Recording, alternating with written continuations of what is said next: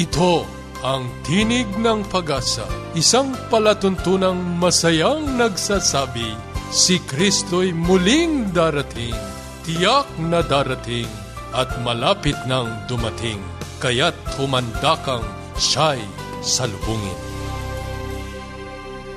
Maligayang maligayang araw po sa inyong lahat, mga kababayan, mga kaibigan, sa buong kapuluan ng Pilipinas at kayo pong mga sumusubaybay sa internet dito po sa ating programa sa Tinig ng Pag-asa.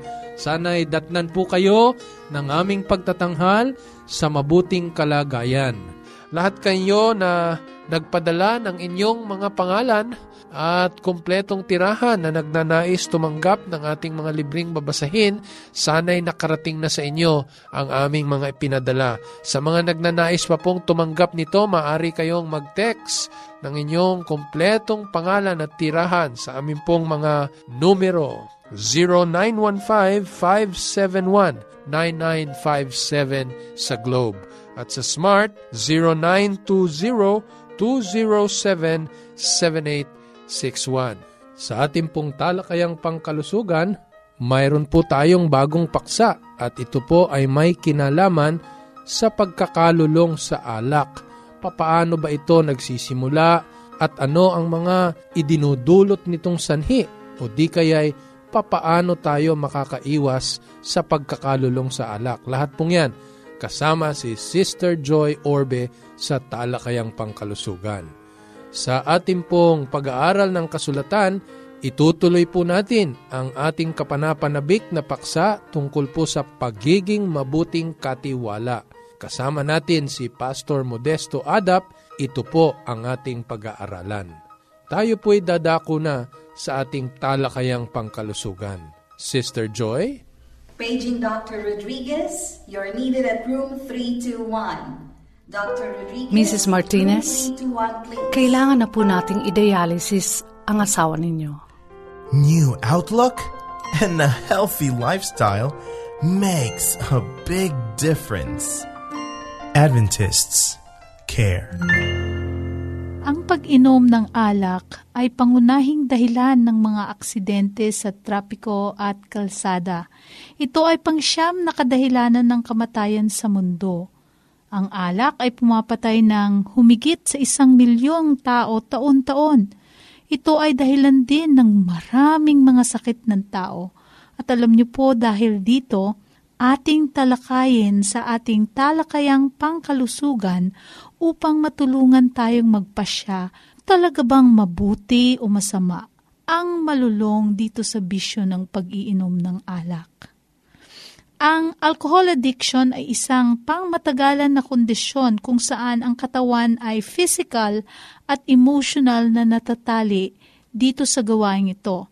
Nawawala na ang kontrol sa pag-iinom kahit ito ay naging dahilan ng mga problema sa kanilang mga relasyon, sa kalusugan, sa trabaho, at kahit sa mga finances o pamimera, maaring sa pamilya o sa sariling mga pasya tungkol sa paggamit ng pera.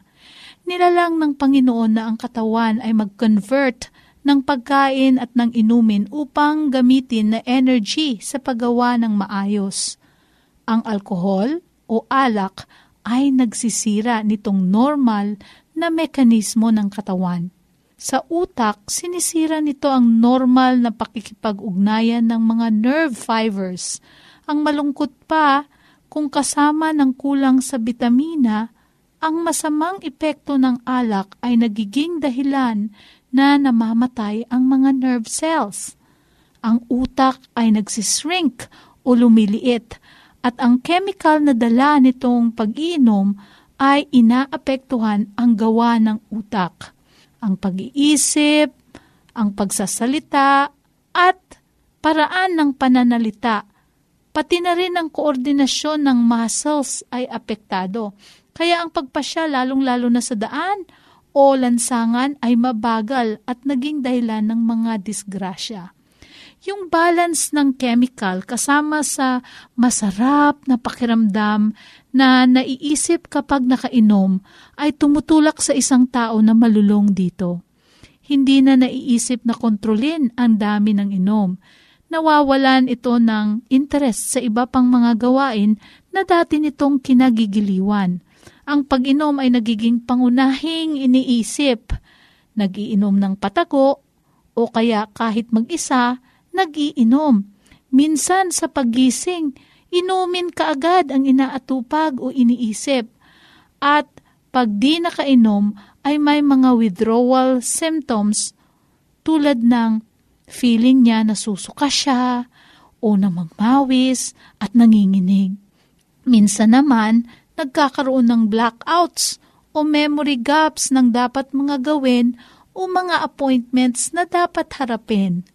Nako, pagtatago ng alkohol sa mga ibang parte ng bahay, minsan sa trabaho at kahit sa sasakyan. Ito ay ilang mga sintomas ng mga tao na nalululong na or addicted na sa alkohol. Ang alkohol ay nagdadagdag ng suliranin sa maraming bahagi ng katawan. Ang paghinga ay nadidepress na pwedeng halos maging comatose na ang tao kapag sobrang nag-iinom ng alkohol. Sa matagal na paggamit nito, ang atay ay nalalason at patuloy na nasisira. Sinisira rin nito ang lapay upang di makaproduce ng insulin kaya marami ang nagkakaroon ng diabetes. Ang pagkasira ng atay at lapay ay mapanganib sa buhay mga kaibigan. Ang patuloy na pag-inom ay pwedeng mag-cause ng mataas na presyon ng dugo, sakit sa puso at kahit stroke. At sa mga buntis na nagiinom ay maaring magdulot ito ng maraming problema sa sanggol, sa paglaki at kahit sa pisikal na anyo nito. Ang sino man na nagiinom ng alak mula sa murang edad ay mas may panganib sa kanilang kalusugan. Ang mga lalaki, nalalaman ng pagsusuri, may mas may tendency na malulong kesa sa mga babae. At kapag ang mga magulang ay gumagamit o umiinom ng alak, mas mataas din ang tendency ng mga bata at anak nito kesa doon sa mga magulang na hindi gumagamit ng alak. Ang sobrang problema at depresyon sa buhay ay tinutukoy din na dahilan ng addiction sa alkohol. At kung ang mga barkada at kaibigan ay umiinom, pwede rin itong magtali sa tao na malulong sa bisyo ng pagiinom. Ang adiksyon mga kaibigan sa alak ay malalaman mo sa isang tao dahil umiinom sila ng 5 to 6 times in a day. May mga pagsusuri upang malaman kung ang isang tao ay adik sa alak. Una, may history siya ng pagiinom. Pangalawa, resulta ng test niya sa atay at lapay. Kapag ang dalawang ito ay nakikita, siguradong meron na siyang fall sa addiction. Marami sa mga lulong sa bisyo na ito ay di naniniwala na sila ay may problema.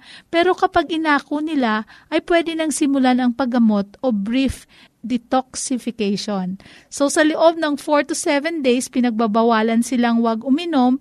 Nandito yung kanilang mga withdrawal syndromes, panginginig, pagsusuka, pagkahilo, pagkalito. Sunod dito, pag na-overcome nila, tinuturuan sila ng tamang pamumuhay upang di na magbalik sa pag-iinom. Sinusuportahan sila ng mga councils, no, mga sessions, at minsan binibigyan ng gamot upang magkaroon ng adverse reaction pag nakakita o nakaamoy ng alak at mabawasan ang pananabik dito. Sa bandang huli, gagamutin din ng doktor yung mataas na presyon ng dugo, sakit sa atay, diabetes at sakit sa puso na dala ng pag-iinom ng alak. Ang matalinong tao, mga kaibigan, ay magpapasya na tumigil na. Huwag nang magtikim nito kesa magdanas ng paggagamot. Ang di pag-inom ay isang pasya para sa kalusugan. Dapat alam ng pamilya at mga kaibigan na ayaw mo nang uminom kung ikaw ay magpasya. Kung ikaw ay natali dito sa nakaraan, humiwalay na muna sa mga kondisyon at mga kaibigan na humahadlang sa inyong pasya na huwag nang uminom. Matulog ng maaga, mag-exercise, kumain ng mabuting pagkain, gulay at prutas, palitan ng mga lumang gawi na natali sa alak magkuha ng kaibigan na tutulong mag-manage ng stress at lumapit sa Panginoon na hayaang baguhin ka. ang alcohol addiction ay treatable. Tanggapin lamang na may problema at maging totoo sa pagpasya na talikuran ito. Sana po mga kaibigan ko, kayo ay nakinabang sa ating talakayan ngayong hapon. Ipanalangin po natin ang lahat ng ating mga pasya. Kaya kung meron po kayong mga katanungan, inyo pong i-text sa globe number 0915-571-9957 o smart number 0920-2077861. Uulitin ko po, kung gusto nyo pong mag-text sa globe number natin 09 155719957 o di kaya sa smart number natin 0920 0917-2077861. Ito po ang inyong lingkod, Joy Orbe. Magandang hapon po! Ang lahat ng bakuna sa COVID-19 ay masusing dumaan sa mga pagsusuri at lahat ay makapagbibigay ng mataas na antas ng proteksyon laban sa pagkakaroon ng malubhang karamdaman at pagkamatay mula sa sakit. Kaya maaaring tanggapin ang anumang uri ng bakuna na ibinibigay kahit na ikaw ay nagkaroon na ng COVID-19 mahalagang mabakunahan ka agad sa lalong madaling panahon. Sa ganitong paraan, mabilis nating mapatataas ang panlaban sa sakit sa ating mga pamayanan at makababalik na tayo sa ating normal na mga buhay. Ang mensaheng ito ay hatid sa inyo ng UNESCO, WHO at Adventist World Radio. Maraming salamat muli, Sister Joy Orbe. Tayo po ay dadako na sa ating pag-aaral ng kasulatan para po doon sa mga ngayon lamang sumubaybay sa ating pong pag-aaral. Tinatalakay po namin ni Pastor Adap ang mabuting katiwala na nararapat sa bawat isa na kumikilala sa Diyos bilang ating Panginoon. Nung nakalipas na panahon, ating pong hinanap sa banal na kasulatan ang mga saligang katotohanan na nakapaloob po dito. Hindi ito kathang isip, kundi itinuturo ng Biblia atin din pong tinukoy ang kaugnayan ng pagiging katiwala sa kaligtasan ng tao. Ito pala ay may malaking ugnayan. Ano po? Hindi po pwedeng baliwalain ng sino man na sumasampalataya sa Diyos kung nais niya na siya po'y magkaroon ng bahagi sa pagliligtas ng ating Panginoon. At tinukoy din po natin yung mga haka-haka at maling mga pananaw ng mga tao tungkol po dito sa pagiging mabuting katiwala. Yan po'y sampu. No po? At sa kahuli-hulihan, sa nakalipas po nating pag-aaral, idiniin natin mula sa Biblia na ang pangunahing sanhi ng hindi pagiging mabuting katiwala ay naroroon po sa kaisipan na tayo po ay inihiwalay ng kasalanan sa ating Panginoong Diyos. Ito po ang ating susundan mga kaibigan. At katulad po ng aming ipinangako, tutunghayan natin ngayon ang mga katangian po ng mabuting katiwala. Ito po'y nakasalig, Pastorada, para sa mas madali pong pagkaunawa ng ating mga tagapakinig, ay nakabatay sa buhay ni Jose na anupat itinuro ng Panginoon sa kanya ang tatlong disiplina na sa ating pag-aaral ang humubog ng kanyang mga katangian bilang mabuting katiwala. Sisimulan natin yan, Pastor Adap. Ano po? Ano po ba yung una na katangian ni Jose? Ang una pong katangian ni Jose na nasumpungan ko sa aking pag-aaral sa kanyang talambuhay o sa kanyang pamumuhay mismo ay masusumpungan sa Henesis 39.2. Ganito po ang pagkakasabi.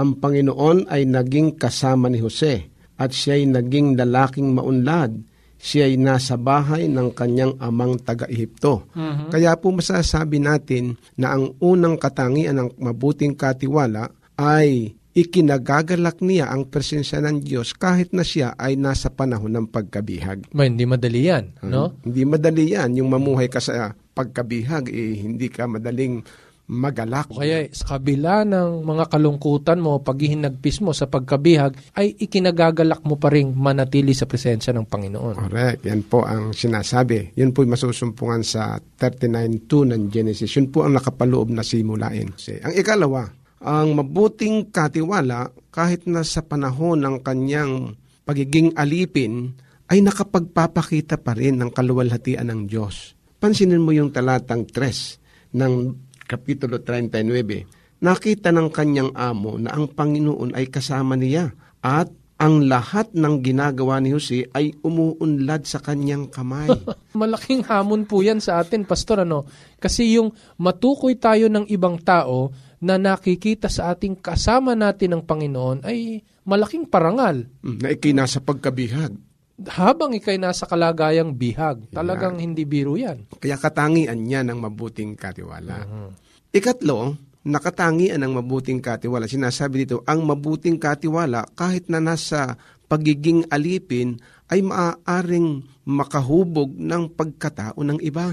Mhm. Ibig sabihin, nakaka-impluensya pa ng iba. Nakaka-impluensya pa ng iba. Tinan mo ang sabi ng talata sa verse 4, sa talatang 4. Kaya't nakatagpo si Jose ng biyaya sa paningin niya at ginawa niyang kanyang katulong. Hmm?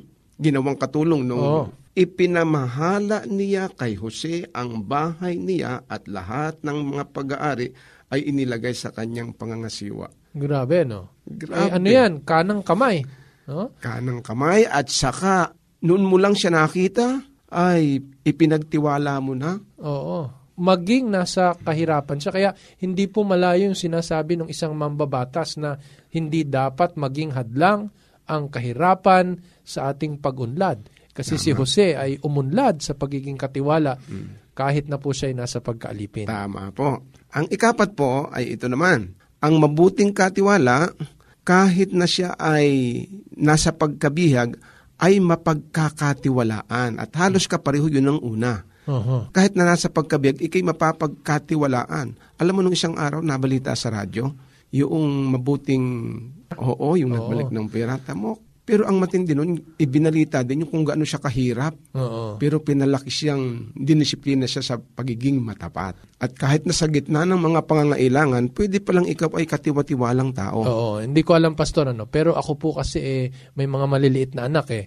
Eh syempre hindi namin maiwasan na maraming mga bagay-bagay na dapat naming intindihin. Kami po ay kumukuha ng makakasama sa bahay para tumulong sa amin. Aba, napakahirap humanap ng katulong, pastor. Tama. Pero kapag ka nakasumpong ka ng katulong na katulad ni Jose, may pagtitiwala mo pati yan ang ang buong ibig bahay kong mo. sabihin. Totoo yun. Yan, Totoo yan yun. ang kagandahan ng Yung pag- kahit hindi ka nakikita, yung tinatawag na integridad, ito ang nakay Jose. eh. Yung integridad eh, kahit hindi siya nakikita, ginaganap niya yung nararapat, yung mabuting ugali ng katiwala. Sa makatuwid, ang pinakamabuting hakbang para sa pagkakaroon ng mabuting lipunan ay hindi ang paglalagay ng mga batas marahil, kundi ang pagde-develop sa puso at pagkatao ng tao. Oh, magandang pananaw yan. Eh, dapat itong naririnig natin ng mga programa ng ating mga pinuno sa ating mga pamayanan. Kinakailangan natin ang mga mamamayan na kahit na nasa gitna ng mga tukso ay nananatiling matapat, di ba? Mhm. Amen. Napakaganda pong pananaw yan. Ikalima, ang mabuting katiwala ay malaking pagpapala kahit na saan siya masumpungan. Mhm. Ayan. Yan ang sabi sa Genesis 39.5. Ito ang sabi, Mula ng panahon na si Jose ay pamahalain sa kanyang bahay at sa lahat ng kanyang pag-aari, pinagpala ng Panginoon ang bahay ng taga-Ehipto. Ang pagpapala ng Panginoon ay dumating sa lahat ng kanyang pag-aari sa bahay at sa parang. Hamakin mo ito, Pastor. Yung mga taga-Ehipto'y pinagpala dahil sa presensya ni Jose na isang tapat na katiwala. Yan ay isang tao sa buong bayan ang pinag-uusapan natin dyan. Hindi lang mga tribo yan o mga angkan, ano, kundi buong bayan ng Ehipto ang pinagpala sapagkat si Jose naging mabuting katiwala. Tama. Yun ang napakagandang aral na ating matututunan na ikaw pala, napakaganda ng magiging impluensya mo kung ikaw ay matapat sa buong Barangay, Barangay. pamayanan, eh, kahit siguro sa loob ng tahanan, ano pastor, kung ikaw lamang ang mananampalataya ng Diyos at nakikita sa iyo ang pagiging mabuting katiwala, hindi maiwasan na magningning itong impluensya mo maging sa mga kasambahay mo. Magandang pananaw to. Okay, kaya ngayon, napakabuting ito'y ating matutunan. Ang ikanim na katangian ng mabuting katiwala. Ang mabuting katiwala, gagawin ang kanyang pinakamabuti para magampanan ang mga bagay na ipinag-uuto sa kanya. Mhm. Mhm. Gagawin niya ang pinakamabuti. Hindi yung pwede lang, kundi yung pinakamabuting nararapat. So ang sabi dito sa 39.5 pa rin, mula ng panahon na si Jose ay pamahalain sa kanyang bahay at sa lahat ng kanyang pag-aari, pinagpala ng Panginoon ang bahay ng taga-Ehipto. Kaya dapat talagang kung ano ang ibinigay sa ating pagkakataon, eh pagsisikapan nating gampanan ito ng may buong kahusayan. Eh, hindi yung nominal lang, ano? Siguro alam ni Jose yung talata sa Biblia yung sinasabi na whatsoever your hand find it to do, do it, Do it with all your might. Siguro alam niya yun, di ba? Ginagawa niya ang pinakamabuti sa kanyang ah, pagiging katiwala. Ikapito, ang mabuting katiwala ay iginagalang ang pagmamay-ari ng iba. Ang ibig sabihin to, ang mabuting katiwala ay iginagalang ang simulain ng pagiging may-ari. Aha. Hindi siya nakiki Alam, alam doon sa hindi sa kanya. tama. Aha. Ano po bang yugto sa buhay ni Jose na ito'y pinamalas niya bilang katangian? Basahin natin ang 39, 9 and 10. Ito ang sabi. Sa Genesis pa rin, ano? O Genesis pa rin, doon pa rin, sa kasaysayan ni Jose.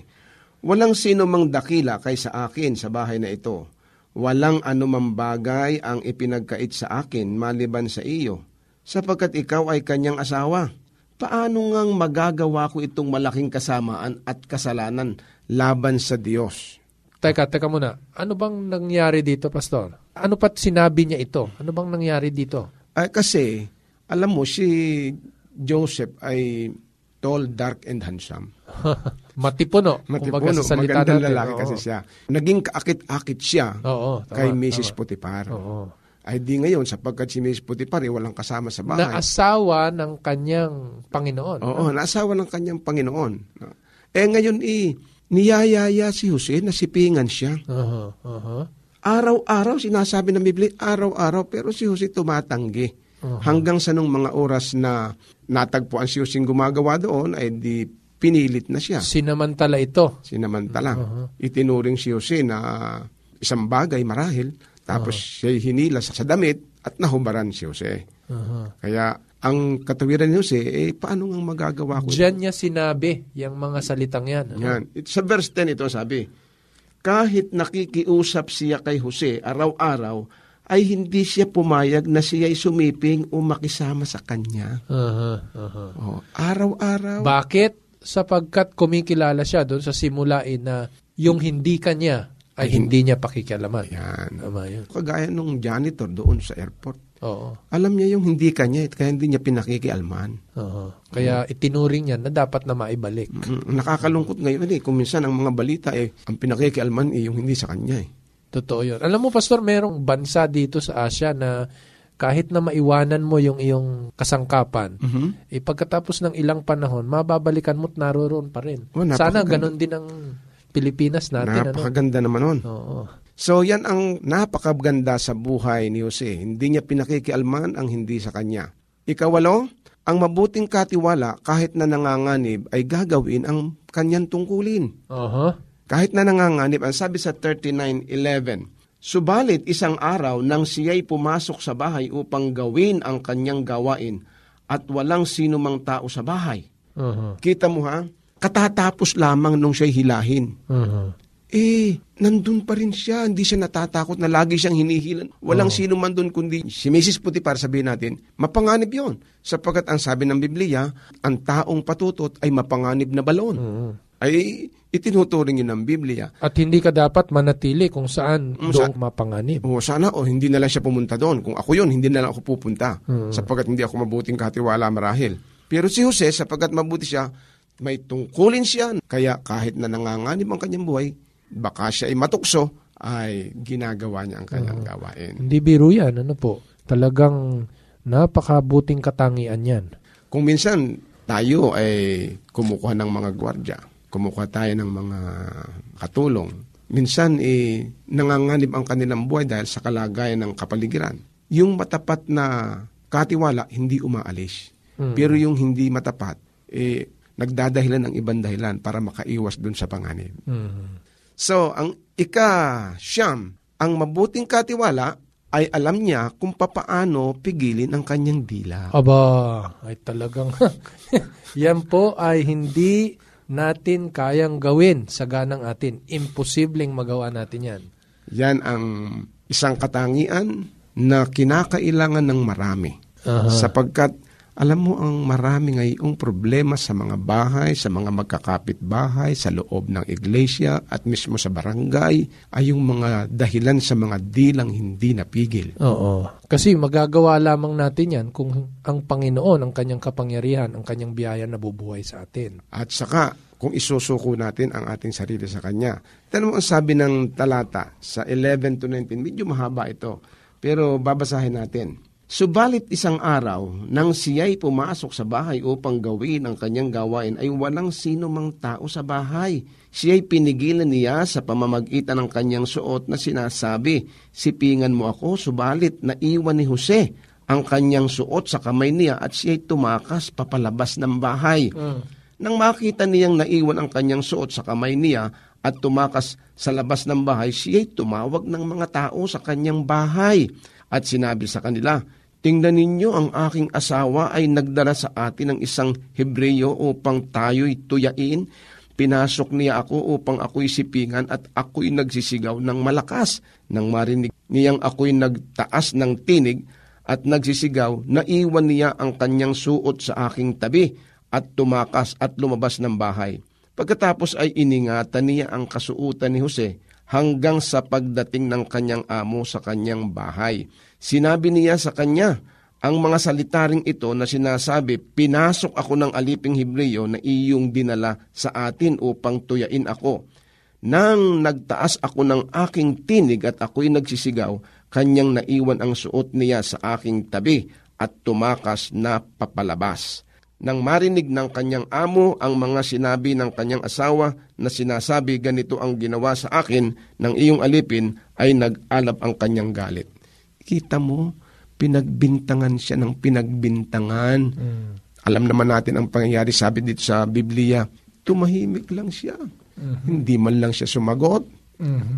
Talagang siya naging mapagpigil. Grabe ang mga katangian yan, ano? Hindi ko mawari eh. Paano yan naganap? Sasagutin po natin yan sa ating pong pagbabalik sa susunod po natin na pagtalakay po nitong paksa natin sa pagiging mabuting katiwala. Sana po'y nakinabang po kayo sa ating pong ginawang pag-aaral. Sa ganito pa ring himpilan at istasyon, muli po tayong magkita.